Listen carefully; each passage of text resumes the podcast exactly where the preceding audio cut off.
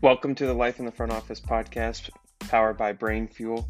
Brein Fuel is a cerebral beverage that helps you find your flow state, enhance mental focus, and cognitive endurance. Elevate the brain and the body. To get yours, visit breinfuel.com, B R E I N fuel.com, and enter the code LIFO15 at checkout for your 15% off discount, L I F O 1 5, and enjoy today's episode.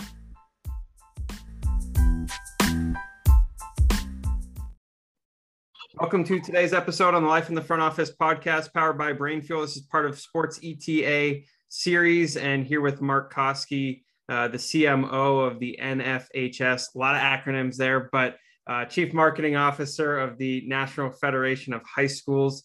Um, we're going to talk a little bit about high school sports, where the, where the youth sports landscape is going. Obviously, going to be you know semi impacted by NIL, and I'm probably understating there a little bit, but uh, certainly a lot going on as it relates to you know TPG and Playfly and some of the organizations getting into the high school sponsorship landscape. It's just continuing to grow as a business as well. So, Mark, really excited to talk to you today and welcome. Thanks, Jake. Appreciate the opportunity. Obviously, look forward to uh, this time together and uh, sharing some some ideas, background about myself. But uh, I love listening to your uh, to your podcast because I tell you, it teaches me something every day as well. Well, hopefully, hopefully we'll be able to provide some uh, insights to the listeners around this space because it's one that's super underrated in terms of the business component. Uh, obviously, you know the the future of college athletics and pro sports feeds off of the high school landscape, right? You've got uh, almost 20,000 schools and, and over 12 million athletes that are competing on a yearly basis. I mean, that's a that's a lot and b you hope it grows right? And you hope that there's even more in the future but at the same time um, you know there's more and more uh, evolutions of the sports business as a whole right? And and what high school sports is becoming. So can you just talk a little bit about how you got into the high school sports realm and where you where you see it going? Yeah no i appreciate that. You know so when it comes to just the sports world, you know, when I was, uh, I think it was in third or fourth grade, I had a had a phenomenal physical education uh, PE teacher uh, by name of Mr. Wolf, and I wanted to be like Mr. Wolf. I was like, hey, I want to be a gym coach the rest of my life. I want to I want to take his job, you know, at, at some form or fashion. I went home that day. I told my mom, I said, I want to be a PE gym coach and coach when I grow up, or whatever else. And sure enough, that kind of you know maintained all the way throughout uh, high school and college. I went to University of New Mexico uh, in Albuquerque, uh, ran track and field. I was a decathlete and 400 meter runner for, for UNM, but received my degree in uh, physical education teaching. And so I started right away at a, a big high school in Albuquerque uh, by the name of Manzano High School. And I was a varsity football, varsity track and field coach, as well as uh, physical education and, and, and, and coach. And I love that uh, I love that world. And that's really what, you know, I, I saw myself doing, uh, you know, for 10 years before eventually I, I, wanted to eventually work for the State High School Association in New Mexico. And I was fortunate enough after four years of coaching and teaching, I uh, started at the New Mexico Activities Association for a number of years. And uh, 14 years ago, uh, received this job here uh, in Indianapolis and of course worked for the NFHS as kind of the governing body, you know, for, for high school sports and have loved it ever since. I love my job every day. Uh, and I love the high school space. Uh, you know, I've had opportunities to, to look at college and, and do some things in the pros or whatever else. But I tell you what, I love the passion, the commitment behind high school, everything that means, you know, everything that, that uh, you and I both, both had uh, in terms of as a high school student and the teamwork approach and all of that. That's what we work for here at the NFHS each and every day about truly impacting those 12 million student participants uh, throughout the country. And so uh, it's, a, it's a dream job. Uh, has been from day one since I've been working here, and I know it will be all the way through retirement. So you mentioned, or well, I mentioned that you were the CMO, and and one would ask, like, well, why do you have to market high school athletics? Like, don't people just find out about it and then they play? And like, why would you ever market it? Um, I mean, what goes behind a uh, when people go, okay, what is NFHS, right? First of all, and somewhat equate it to the NCAA of high school athletics, similar to the NJCAA and so on, right? But then to then probably a question you get asked often is, well, what do you do? right? And uh, ultimately, you know, you're not talking to all 12 million uh, high school athletes. So uh, just what is what does that day-to-day process look like and and how does the business uh, evolve as a whole? That's a great question. It's funny. Early in my career, people would ask, man, it must be nice to be around sports all day long. You get to watch Sports Center. You get to, I mean, this is awesome. You get to watch games all the time. You know, what's funny is I can't tell you the last time that I watched Sports Center. I wish I did, you know, but uh, so busy.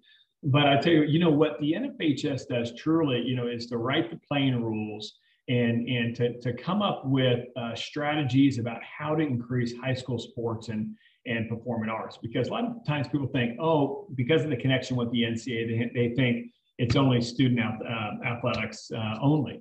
But it's also speech and debate, music, drama, band. And so we say anything that happens after school within the school setting, that's what the NFHS is a part of.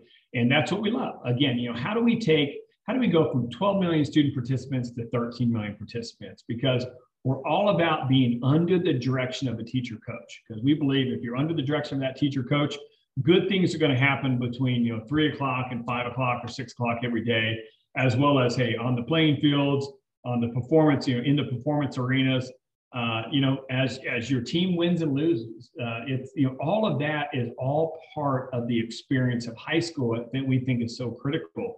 And if you look at you know our um, you know top CEOs throughout the country, majority of them were a part of of NFHS programs in some form or fashion. And so uh, you know we here at the NFHS is all about number one number one job, of course, you know trying to increase participation uh, working with our member state associations, which there's 51 of those throughout the country, um, so all 50 states plus DC, uh, is important to us. And then ultimately, it comes down to the 19,500 high schools uh, throughout the country that that are competing for state championships uh, within their local states. You know, trying to find a way to make sure that that programs continue, our you know, our participation continues each and every year.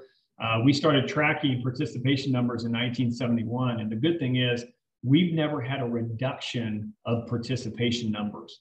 And the good thing is, with you know, Title IX, which we're in the process of celebrating our 50th anniversary of Title IX, uh, those numbers, you know, are starting to get a little closer, the boys and girls numbers. And that's what the NFHS is all for. We want to have programming for all students across the board, uh, whether it be athletics, again, performing arts, fine arts, uh, esports, you know, is, is one of the things that's out there now. And, and a lot of people say, ah, it's not a traditional sport. Well, to us, here's the thing. I don't care if people call it a sport or activity. It's students engaged within, you know, their school setting after school and not going home and, and, and doing crazy things at home. They're learning the, the, the positives and, and, and negatives, you know, so to speak, of wins and losses and ultimately how they can be a lifelong positive citizen. Uh, so that's the NFHS's mission goal each and every day. No, that's great. I mean, when you think about the participation continuing to grow, well, the flip side is you need coaches, yeah. right? So, how do you grow the amount of coaches? How do you grow the amount of people that want to coach, that want to help educate the youth, that want to help impact lives? Because that's ultimately what it's about, right? And um, you know, there's organizations out there like a Positive Coaching Alliance that does a great job, right? And and how do you go about keeping the coaching numbers up? Because without coaches, you don't have teams. Gosh, you know, Jake, and actually it's it's similar to I'll get back to that question, but it's similar with officials as well. You know, we we continue to have our national campaign. It's called Become an Official campaign here at the NFHS. How do we increase the number of officials? Because if we don't have officials and potentially don't have games out there, and there's there's been examples throughout the country where you know freshman games are canceled because just there, there's not enough officials to officiate. And so the same thing back to coaches themselves in terms of how do we get our coaches to be, first of all, trained, uh, properly trained, so to speak, in, in the NFHS Learning Center, uh, which NFHS created 16 years ago, was all about trying to have courses and not, I'll start by this, not that a online training course is the end all be all for coaches at all. However, I'd much rather a teacher coach uh, to, to learn uh, through the NFHS Learning Center than not at all. To for a coach who just raises her hand and, and coaches the way that he or her learned uh, under the direction of coach. And sometimes that can be very positive, sometimes it can be negative. And so we love that when the NFHS Learning Center, like I said, was created with our, we have over 80 courses, a majority of those are free. uh, for coaches to take. We love that. At least that's an initial platform, uh, a, baseline, I should say, that coaches can can take to be uh, coaches in their community. Because we all know this. You know, I was, you know, again, a, a, a coach, you know, at a big high school in, in, New Mexico. And, you know, at the end of the day, what are you making a quarter an hour, whatever else? It truly is, you know, for the love of the game and, and for the love of students, you know, to, again, help them grow to be positive citizens and, and great, you know, husbands and fathers and and, uh, and great moms out there, and, and just great again members of society. And so, uh, you know, when we look at hey, how do we get these coaches to to continue to be involved? The, from the NFHS side, in terms of public relations side, we're, we're showing, of course, all the positive things about being a coach and and how you're influencing students out there, and we'll continue to do that because hey, the 1.6 million coaches that we have, we need to make sure it stays there, if not increases over time. Yeah, the officials thing is really interesting. I didn't think about that, but it's a crucial component. And and might I say, good officials, right? No one likes the bad officials. So just yeah, as no one likes, I, I, was a coach for a number of years. I was always against officials. It's funny now initial, I'm all for officials because we need officials. And and I tell you what, they all mean well. They're making they're making nothing. You know, they're volunteering, so to speak, as well. Uh, but I tell you what, they're out there teaching sometimes just as much as coaches, you know, and they can have those conversations with with those student participants, uh, you know, you know, and um, on those soccer fields and those volleyball courts uh, just as well as coaches can. As someone who caught for a little bit while I played baseball, though I was usually the pitcher or in the field, you'd have a nice conversation with the umpire and and when I was an umpire when I was younger, I'd do some of the, you know, the younger games, the little league games, so on. I'd have a nice conversation with the catcher too, right? It was, a, you know, it was something else to do while you were out there. So um, couldn't agree more, Mark. But I, you know, when you think about the business of high school sports and where that's going, let's kind of uh, transition into that because it's it's interesting, right? It's continuing to evolve. It's continuing to get bigger. Obviously, it's fueled by a little bit of the you know, recruiting to college, that's changing a little bit. NIL is changing. There's all sorts of change, and that's not going to stop anytime soon. So, um, where is the business evolving from a high school sports perspective, and like where did it come from as well? No, I agree. I, I, I feel like college, I'm sorry, high school world right now is probably where college was like in the 80s. You know, in a sense, it's starting to starting to pick up, starting to grow uh, which is a good thing. You know, we're starting to get more interest uh, from businesses out there to take part in their local communities, and we love that. You know, as you as a former baseball player, of course, you always look in the outfield, you see the hundred, two hundred dollar, uh, you know, banners that are hanging down, and and we love that. That's what high school because a lot of times it's community you know it's that community coming together and whether the the uh, uh, the kids are you know selling gold cards or whatever they used to call it you know kind of with the 10% off discount for you know those type of things it's getting the community involved not only of course on that playing field or that court but it's also getting the businesses involved and and that's always kind of been there but i feel like you know it's really elevated over the last few years that there's more eyeballs. And, and we'll talk here shortly probably about the NFHS network, about where that has gone. Uh, but when we created it, you know, eight years ago, the NFHS network really had one goal in mind, and that was to make sure that we can cover every high school event on a streaming network so no one uh, could ever miss a game again. And there's 2 million events every year throughout the country. Uh, and the NFHS network this next year is going to be in between 900,000 and a million events on the NFHS network to show all those great games. Because again, you know, as much as we want all the fans who are local to attend these games, we want the crowds crowds full and cheering and, and, and all revved up for the team. Unfortunately, hey, when you're living in California and you're, you're playing and you know, kids are playing in Florida, you can't necessarily do that. And so again, we want those local local communities to come together on a Friday night or a Thursday night volleyball game that is what high school is all about. That will always continue. But hey, now how can we bring the fan from outside of the state inside that stadium and have the same experience, so to speak, uh, as someone participating live? Well, and hey, even for someone like you know myself, who when I was in high school, we won junior and senior year state championship, and you go off to college, we want to see the next year or two of the guys that you played with. You know, you want to be able to watch their games, right, to some extent, just the way you do with college after you go and graduate and you're an alumni. So I think uh, a smart, but b how the heck do you do that? No, exactly. I tell you what, in terms of growing the network, it's it's been unreal. You know, in terms of you know, we started year one of the network, as I mentioned, eight years ago, you know, with a handful of schools producing their own events.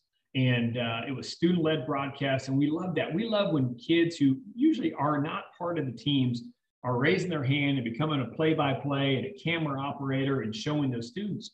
But we learned three or four years into the business, we said, hey, if we only rely upon students to produce games, we're never going to get to that 2 million mark.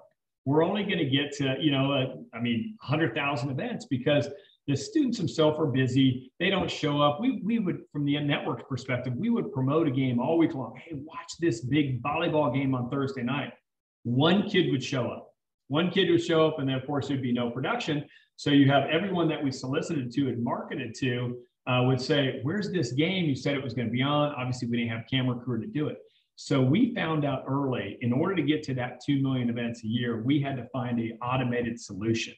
And uh, we partnered with a company by the name of Pixellot, which is an automated camera that now we install those up top of a, a football press box on a you know football and a lacrosse uh, soccer field outside or inside a gymnasium, you know, for all those uh, great volleyball games and, and basketball games. And now the cameras turn on automatically 15 minutes before the game. When there's no one left in the gym, they turn off. They're connected to the scoreboard. So you as a as a uh, subscriber, you automatically have, of course, the great coverage that's happening inside that gym, but it's you also have the score that's happening as well as the time, the whole nine. But what's amazing about these cameras is that there's an algorithm that knows it's a volleyball game. So it kind of zooms in, it's a tight shot, and it zooms in on that play versus having a one still shot for the for the entire court. And so it's it's as good as you can kind of make a million high school events be, so to speak. And I'm not saying that hey, we're you know we're not ESPN quality, we're never going to get there, because we don't need to be. You know, we have 50 subscribers, we have a few thousand subscribers that are watching a particular game. We don't have millions of subscribers. That's not the high school model. The high school model is a million or millions of events times, you know, 50 people watching per game. Well, that's a lot of subscribers long term. But most importantly, we're covering those freshman games, JV games, big varsity games, boys and girls across the board. They all mean just the same. And uh, it's an awesome opportunity, again, for those who can't make it to the game to be a part of that action. Yeah, that's incredible. Just the technology and what it's going to allow you to do. I mean, if that allowed you to do that, you know, a couple of years ago, what's the technology going to allow you to do in five years from now? Right? We we don't know the answer, but I'm sure there's a lot of dreams and things that you've got on a list that you'd love to do, um, and those might be able to come true based on technology. Now, obviously it comes down to cost. There's a business component to it but to your point it's the exposure and the ability to to, to allow anyone to watch if they want to right? It's that access. Um, so really excited and and and you know uh, impressed with what you guys have been able to put together. Excited to see where it goes. Um, on you know the nfhs side what's the biggest challenge coming for you in the next couple of years as you look at the high school sports landscape and where it's where it's going? No, great question, Jake. I, I would say by far it's going to be NIL. You know, as as that has name, image, and likeness, and as that has hit the college scene, uh, we want to make sure we protect the high school space. We want to make sure that uh, you know students are still participating for their school. They represent that mascot, uh, and they represent that community that's there, watching them, cheering them on. Uh, we believe, hey, it's it's it's what high school uh, was founded on. High school sports are founded on, and it's a part of. And so we can keep uh, you know the the NIL kind of you know out of the high school space. Uh, believe that will be be very helpful. Uh, transgender has been another uh, big big topic for us. you know, as, as you have, you know, that issue um, in terms of that topic, I should say that that's uh, starting to float within, within legislatures uh, throughout the country and, and, and laws uh, being changed. You know, we need to stay up to, up to date on that. You know, we are all for students participating. As I mentioned, how do we go from 12 million students to 13 million students? And uh, inclusion is important to us. Uh, we want all kids to have that opportunity to participate and uh, they're they're um, hopefully able to do that within their within their schools. And so I would say those are probably the top two. Uh, you know, obviously, of course, COVID and and where that's uh, the Delta variant, where that's going. Uh, we really are just hopeful that all 51 of our associations and 19,500 high schools throughout the country are able to play, uh, participate. So important because hey, they are learning again the lifelong positive uh, messages that they're learning on these fields and these courts from these from these teacher coaches uh, are are bigger now than ever, and it's so important um, that these kids come together and have a safe place uh, after school to participate uh, for the games that they love. Yeah, I mean, obviously, there's there's the graduations, there's all of that stuff that some of the students missed, but to miss a season too, that's a tough one, right? And that's you know, you're only 17 once, you're only 14 once, whatever it is, and um, you know, it's it's the ability to not be able to play with your teammates is certainly uh, a frustrating one. So yes, very hopeful. Fingers crossed, toes crossed, everything crossed, right? To to be able to uh, make that happen in a safe manner. Um, and you know that obviously impacts the the mental health component a ton, right? And that's not a topic that gets talked about a ton, but you know, for something that is going to continue to be a focus for a lot of people uh, in the coming years, um, as we kind of get into you know our brain fuel segment like from a mental perspective what's the biggest mental health challenge that you're seeing from a high school student athlete perspective um, both on on the field and the court and also kind of as you mentioned in the performing arenas and so on? Yeah yeah i would say primarily it would be kind of just the overload in terms of you know there's data overload nowadays in terms of what students are are receiving. There's they're getting over programmed and, and, and pulled in every different direction, whether it be from club coaches, uh, whether it be from, from home life, whether there's so many things that are happening nowadays in terms of how can we get the students to still be 14 to 18 year old, 19 year old students? You know, how, how do we find a way for them to still enjoy their, their, their high school days without programming them them crazy to go from you know one practice to the next to the next game all weekend long if they're they're participating. Uh, that's a that's a big thing I would think from from our pers- my perspective. You know, uh, just making sure these students can can enjoy their their days. I mean, you know, we we look at data reports about you know why students uh, don't participate. You know, after 12 and 13 year old years old because a lot of times they it was just too much. You know, when they were in the youth, they were uh, playing game after game and practice after practice, and, and we had you know parents and these guardians that were just driving you know these students into the ground. And so, uh, you know, how do we keep it in perspective? Allow them the opportunity to still be a child. Uh, that's what they are. You know, they're young adults. Uh, and and uh, to enjoy the games that we all grew up loving, and how do we how do we move that long term uh, to, to be, uh, again, lifelong uh, participants in, in sports that we love. We're not saying that everyone's going to continue to play football, you know, when they're 67 years old. But I tell you what, there's a lot of these lifelong sports that these students can be a part of. And uh, we don't want to drive them into the ground when they're 18 years old. Uh, we want them to have the opportunity to, again, enjoy and love the games uh, that, that they grew up loving. And how do we keep that love going? Yeah, last question for you as we wrap up. Uh, the most important aspect as a coach or an official as they're helping the student athlete. Uh, put yourself back in those shoes. Gosh, you know, I, I would say try, trying to find a way to keep it fun. Hey, you, we all we all want want to win. There is no question. We want coaches and we want students to learn how to win because in, in life, hey, you're going to have to eventually interview against someone else. Uh, you're going to to you know find a way to win. You know that job uh, you know, win as a family, you know, those type of things. And so I would think, you know, with with our, our, our coaches, you know, that that's probably the biggest thing is like, hey, we understand winning and we're all for that. I don't want to say that we're not for that, but let's keep it in perspective. Like make sure we we win the right way. But I tell you what, I, I say, you know, for my kids all the time, sometimes they learn more losing a game or a contest than they do winning, you know, and uh, uh, I'm, I'm okay with that. You know, I'll, I'll sit with my, my wife in the stands sometimes. I was like, you know, kind of hope they lose this game because they need to learn a lesson of why they lost that game because hopefully when it really matters down the road at some point you know not that high school sports doesn't matter. We all want to win that state championship and that's awesome and that's why some of the reasons we do this. Uh, but but you know i'll tell you what when down the road when when that same situation is on the line again hey they've learned a lesson from the first time and hopefully hopefully correct it, so to speak, and uh, they end up winning that that championship or that contest, whatever it may be, you know. But winning in life, obviously, that's important, um, and it's you know crazy to say it like that. But I tell you what, that's really what we want these students And under the direction of these phenomenal teacher coaches uh, that we have, again, 1.6 million out there uh, that are out there, you know, giving their uh, their, their life uh, to these students. That's what we commend uh, because that's you know teaching these kids to, again to be these champions long term.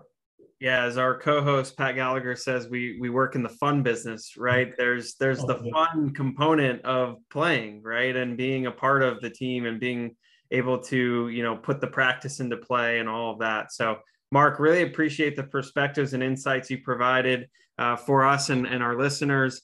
Uh, certainly welcome you on back anytime.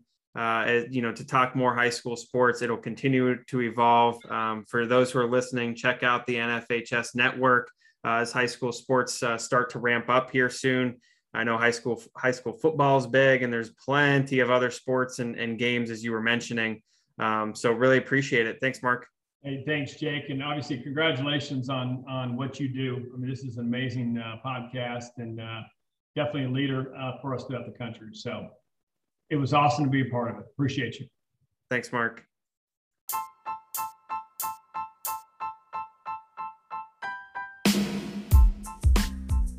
Thanks for listening to today's episode on the Life in the Front Office podcast powered by Brein Fuel. Remember, you can get 15% off your next purchase at breinfuel.com, B R E I N, fuel.com, with the code LIFO15, L I F O 1 5 at checkout. And if you like Brein Fuel, give us a shout out, comment, share, and leave a review.